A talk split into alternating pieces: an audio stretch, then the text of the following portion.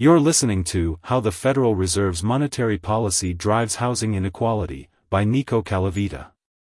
This article was originally published by NPQ Online, February 2, 2022, and is used with permission. I work and live in California, the poster child of the national housing crisis. Here the median home price is $800,000, but prices are much higher in coastal metropolitan areas, with the median home price in the San Francisco Bay Area reportedly nearing $1.3 million. The poverty rate is the highest in the nation when housing is considered. Not surprisingly, homelessness is skyrocketing. Prices are surging everywhere in the country. U.S. home prices surged 18.4% in November 2021 from a year earlier. About one quarter of renter households are spending more than half of their income on rent. The prevailing narrative, especially in California, explains the high cost of housing as resulting from a lack of supply, due to local government and NIMBY, the acronym for Not in My Backyard, opposition to new development. While such NIMBYism is certainly a factor, it is surprising that similar attention is not being paid to other underlying causes, including restrictions on development in undeveloped areas, higher labor and land costs, and the global flow of investments. Most surprising is the lack of attention on the Federal Reserve, even though its policy interventions have had profound effects on housing prices. The Great Experiment The Great Recession of 2008 to 2009 was the second worst economic crisis in U.S. history, after the Great Depression. In response, the Federal Reserve engaged in a great experiment, the wide-scale purchasing of bonds, especially mortgage-backed securities, to the tune of $120 billion a month. Such a huge injection of money into the economy is known as quantitative easing, or QE. The Fed hoped that, together with bringing down interest rates to practically zero, QE would save the economy. It worked, to a point. As shown in Frontline's, The Power of the Fed episode, it was hoped that access to easy money would prompt corporations to invest in productive capacity and create more jobs. Instead, companies engaged in a huge buyback of their stock, propelling the stock market to new highs. The share of the financial sector in gross domestic product, GDP, grew sharply. While Wall Street thrived, millions of people lost their homes because of their inability to pay mortgages, mortgages that had been foisted on them in large part by banks and mortgage companies.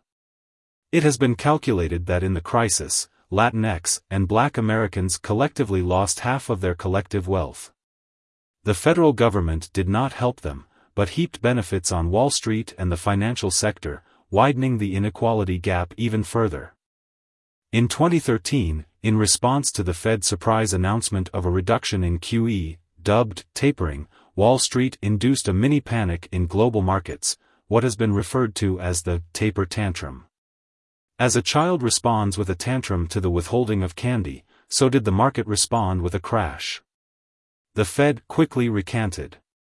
Only in 2014 was the Fed able to end QE without a tantrum, by promising to keep short-term interest rates low. By 2018, housing prices had recovered from their Great Recession losses and recommenced their inexorable increase.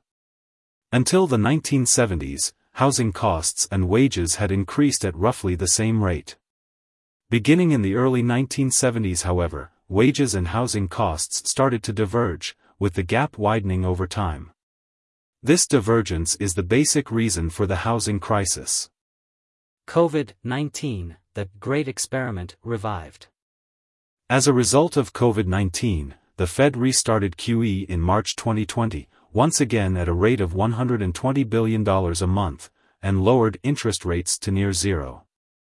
A year later, the economy seemed to have recovered, not so much due to the Fed's action but because of the relief bills passed by Congress.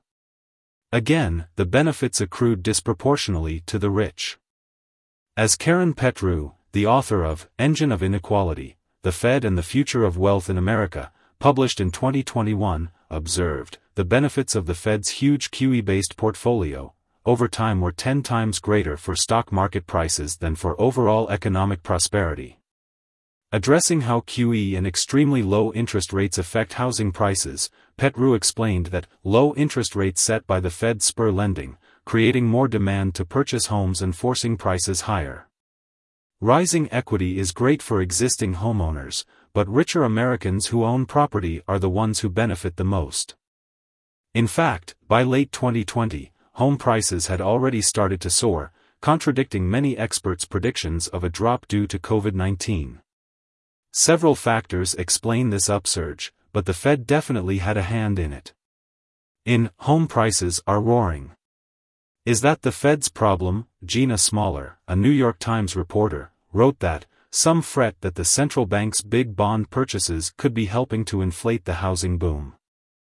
Pouring easy money into the economy has heightened the search of capital for assets to invest in, and housing is an obvious target. The financial sector, the REITs, or real estate investment trusts, and the BlackRocks of this world, has been pouring money into housing for decades, but a buying frenzy has captured small speculators as well. On November 21, 2021, a report came out declaring that, quote, investors are 51% of Southern California's home buying surge. In Madhouse, an article in the New York Times Magazine, Francesca Mari, a frequent writer on housing and inequality, pointed out how, quote, in Austin and cities around the country, the crazy real estate market has forced regular people to act like speculators, end quote. In December 2021, the Fed announced that it would act more quickly on tapering its quantitative easing. That, however, was not about the red-hot housing market, but rather due to its concern about persistent and growing inflation.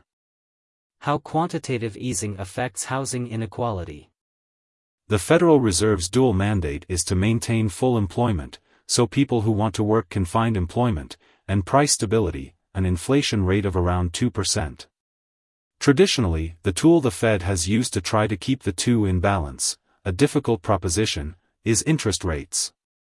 Increasing interest rates is utilized when inflation threatens, as is happening now. Lowering interest rates makes borrowing easier for business to expand or families to get mortgages, helping the economy grow, and that is exactly what the Fed did in 2010 and 2020, when Fed officials lowered the prime rate, the rate at which money is lent to the banks, to near zero. An aside, the banks get the money basically for free from the Fed and lend the money back at higher interest rates. The Fed, then, quote, is simply giving them a hidden gift worth billions and billions of dollars, as Nobel Prize winning economist Joseph Stiglitz explained in his 2013 book, The Price of Inequality. But in 2010 and 2020, the Fed added a new tool, quantitative easing. By buying bonds and other assets from banks and other financial institutions, the Fed made sure that they had cash, plenty of it, to lend out. According to Petrou, through this largesse, the U.S. became after the Great Recession, far more unequal far faster. The COVID-related second round of free money doubled down on this trend, for example, the Standard & Poor's 500 stock index doubled its value from March 23, 2020, its pandemic low, to August 16, 2021, but QE has benefited the great majority of people far less. As Stiglitz put it when writing about the Great Recession, the Fed in its policies has often seemed oblivious to the distributional implications of its decisions.